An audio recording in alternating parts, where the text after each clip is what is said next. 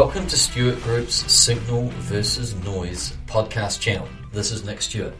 Financial planning isn't boring, it can be exciting, dynamic, and fun, and we make sure to bring that energy into the equation one podcast at a time. To get updates on our latest podcast episodes, hit the follow button on our SoundCloud or Apple Podcasts. Today we have Jeff Wolfson with us in the studio. Jeff is an advisor at Stewart Group and works closely with our KiwiSaver clients and advisors across New Zealand. We are recording something very topical today, and it's about the coronavirus and how markets are reacting to it. So, Jeff, welcome. Thanks, Nick. Pleased to be here. Um, interesting subject, obviously, very topical. We've got to be mindful of uh, the fact that uh, it's a bit of a sensitive topic. I understand today we shouldn't be calling it coronavirus anymore. It's now got an official name, which is COVID 19. Um, because coronavirus is a is a, a, family of viruses. So this is a particular strain of the virus, and today uh, the World Health Organization have given it a name COVID 19. Well, that must be an absolute godsend to the people in Mexico manufacturing Corona beer. yes, absolutely. Um, I think there's been a few memes out there, but um, yeah, that, that's probably small comfort to uh, those people that have, uh, are going through the uh, illness or uh, the fatalities as we speak. Yes. So you said it's called now COVID 19, is that right? Derivation, I think, of uh, the CO is from corona, yes. Uh, VI is from virus, and D stands for disease, and the 19 relates to the fact that it first emerged late 2019. Great. Okay, so late 2019. You know, I was having a look at the markets. Uh, just giving a little personal anecdote.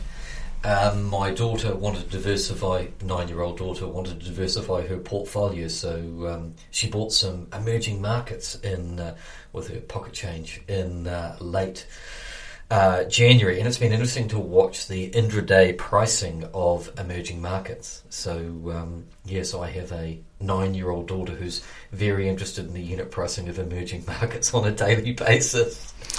Yeah, and it's it's look it, it is interesting. I mean, like I say, we we've got to this in context with the fact that um, you know the virus is out there. I think uh, what I read this morning was that the rate of infections is beginning to slow, which is hopefully a positive sign. Obviously, there are still um, an increasing number of fatalities right now, so um, you know that that's not a good news story. Um, but from an investment standpoint, um, I think what's uh, encouraging is that um, the market has sort of taken it in its stride to date. Yes. And um, as indeed it, it, has done over history, if you look back at SARS and um, bird flu, at the time there was a sort of a short term blip um, in the markets. Mm, mm. Uh, but essentially, after a period of time, um, as little as four weeks, I think, um, the markets tend to just factor that in and then and then carry on about their business. And um, if you look at um, the sort of the indices such as the the, the S and P 500 um, at the end of the year uh, to now it's actually um, climbed about four percent. So um, you know we've we've just got to be mindful that it's not if you're going through it, it's a it's a bad experience. So we don't want to underestimate that at all. But um, if you're thankfully as we are in New Zealand, we're generally you know so far we've been immune from that. Yes. Um, and you know from an investment standpoint, um, it's actually kind of business as usual. Yes. Yeah. Yeah, it's interesting. I was just re- referring before to that um, to the unit pricing. So if I look at kind of uh, emerging markets over that kind of January um, February period, uh, bearing in mind we've still got a lot of February to, to pan out, but um, but I know that you know from peak to trough, you know um, the emerging markets fund that we access from peak to trough, so a negative return over that period of about twelve percent, which one would expect. You know, this this um, virus has predominantly affected the emerging markets? Yes, so I mean, obviously, if you're in um, the asset class um, KiwiSaver scheme that Stewart Group manage, um, then we have got diversification across different asset classes. So um, generally, that will, you know, um, even out any sort of um, uh, blips in certain things like emerging markets and other markets are compensating accordingly. So, um, yeah, I mean, if you're if you're um, specifically looking at emerging markets as an investment, um, yeah, you've just got to be mindful of, mm. of the risks involved. Um, and obviously, here at Stewart Group, we tend to um, promote uh, diversification being the, the best um, sort of element of, of investing. Absolutely. Well, look, you know, and, and given the fact you've talked about the S and P, um, I see that you know the FTSE is uh, up just under a percent over that same period. Um, you know, so global markets have actually um, performed quite well despite the fact of what's happening in that kind of emerging markets um, um, China sector. But I look closer to home. I look at, say, the um, recently listed uh, Port of Napier, mm. which uh, uh, quite a number of uh, local residents were able to invest in.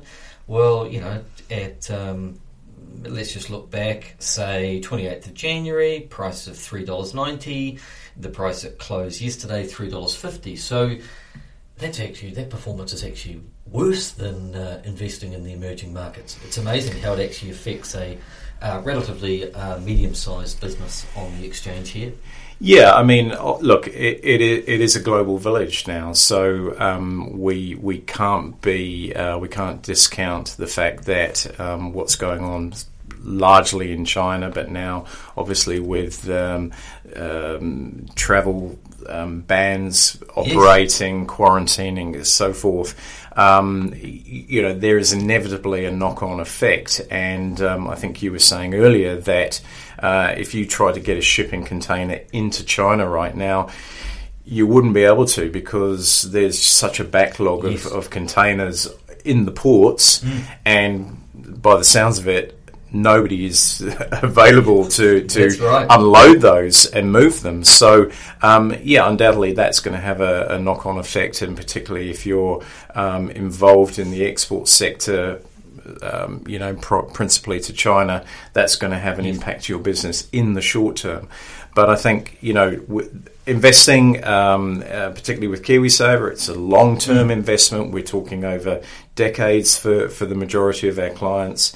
So this is just another, you know. Um, blip, if you like. Yes. Um, and uh, as, as I say, if we look back at um, history with uh, even, I think, going back to uh, post First World War with the, the Spanish influenza outbreak, at the time, um, post First World War, now that was widespread. That was like 40 million people um, died as a consequence of yeah. that.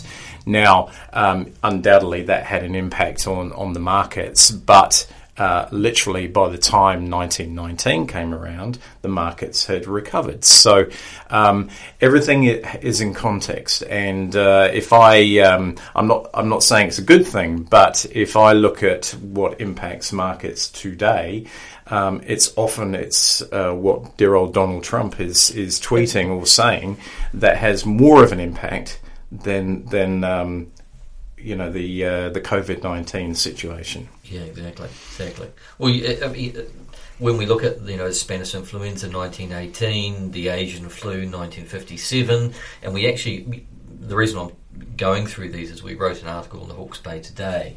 Um, on this last Saturday, talking about these things, and we gave the you know, number of deaths, how many people were sick, um, the dates, the uh, the um, pandemic, and then we gave the um, relevant long uh, long dated um, index data that we could get being principally at that time to go back that far we need to use S&P the S&P 500 being the US 500 largest companies and we also use the FTSE being the UK uh, equity market. And it's really interesting there's very little correlation with the pandemic and the underlying markets over a 12 to 24 month period yeah. Yeah. Yeah. So, uh, like I say, I mean, we, we, we certainly don't want to downplay the severity of these uh, um, pandemics. Uh, and I think COVID 19 is now deemed a pandemic. Yes. Um, with death toll now exceeding SARS from 2002, 2003. Um, but, you know, um, being slightly dispassionate about it from an investment point of view. It's something to be aware of, Yes. but n- if you're a long term investor, um, nothing to, to worry about. Yeah, correct. And look, you know, diversification is your friend. I was uh, just I was looking at something in the last couple of days. Um, I was having a look at uh, Tourism Holdings Limited. Now, this is the uh, Maui and Britz camper van business.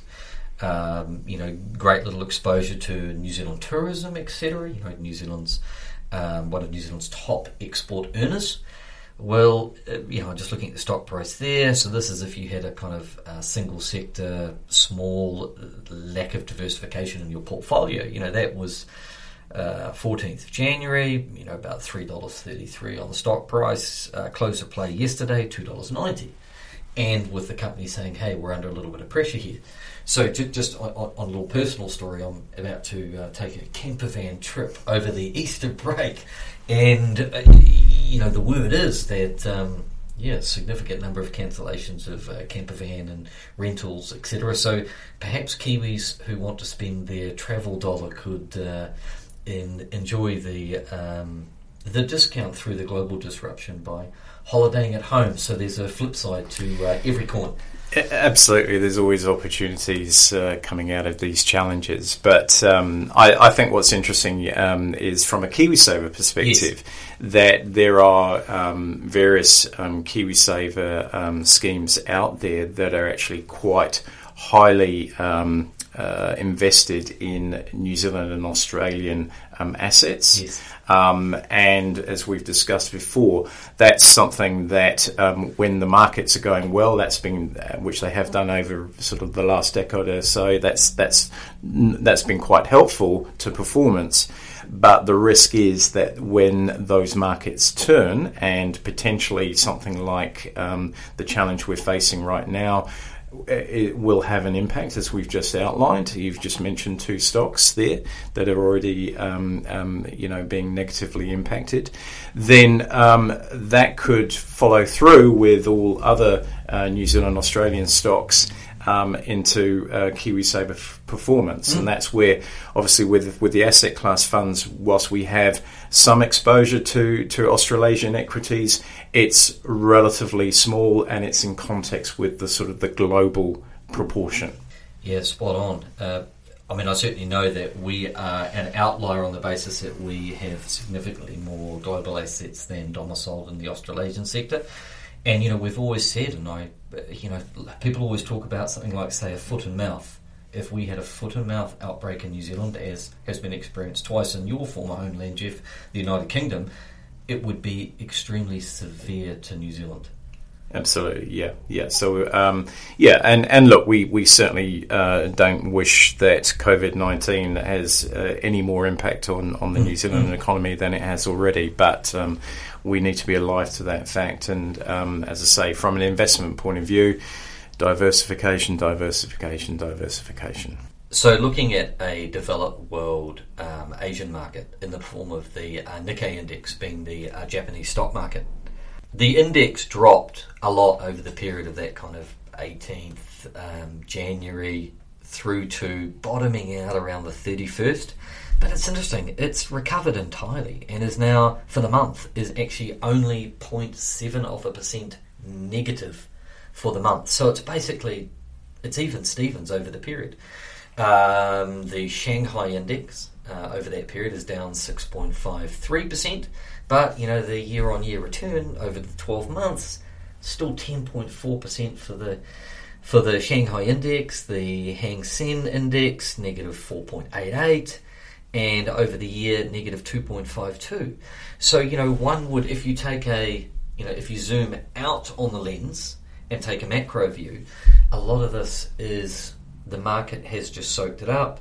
It's processed it. Yes, there's been a small a small dip and then it's bounced back.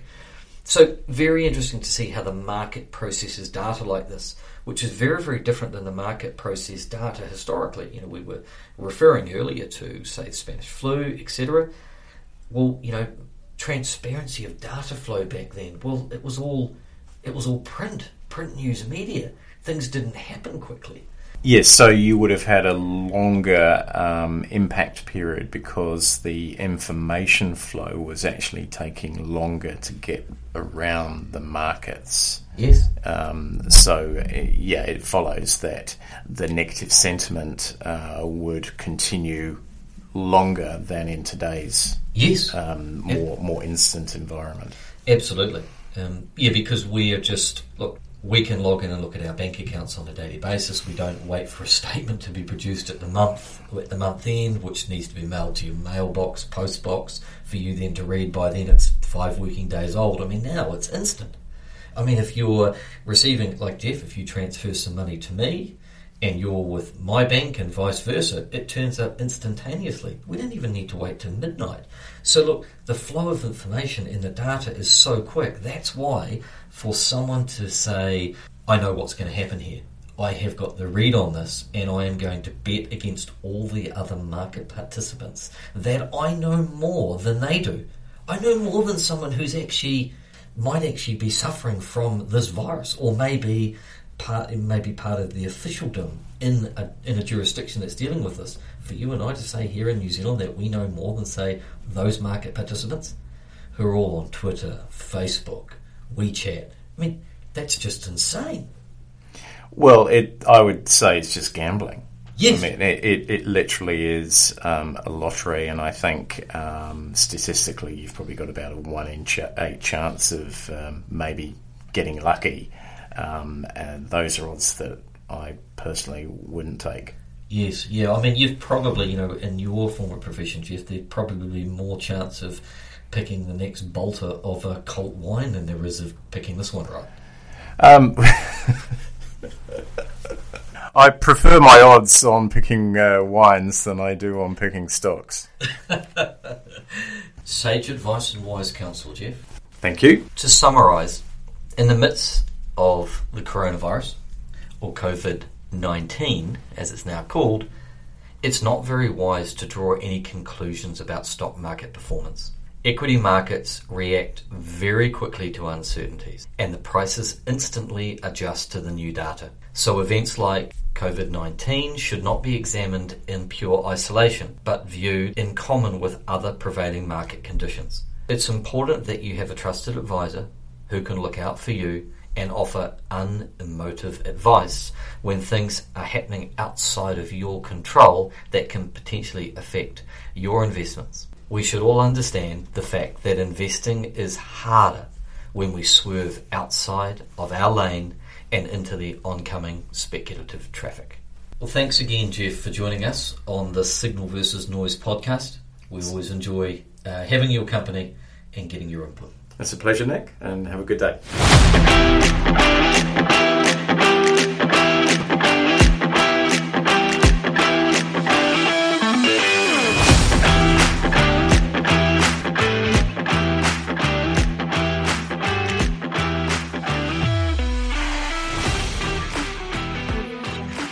The information provided or any opinions expressed in this podcast are of a general nature and should not be construed or relied on as a recommendation to invest in a financial product or class of financial products. You should seek financial advice specific to your circumstances from an authorized financial advisor before making any decisions. A disclosure statement can be attained free of charge by calling 0800 878 961 or visiting our website www.stewartgroup.co.nz.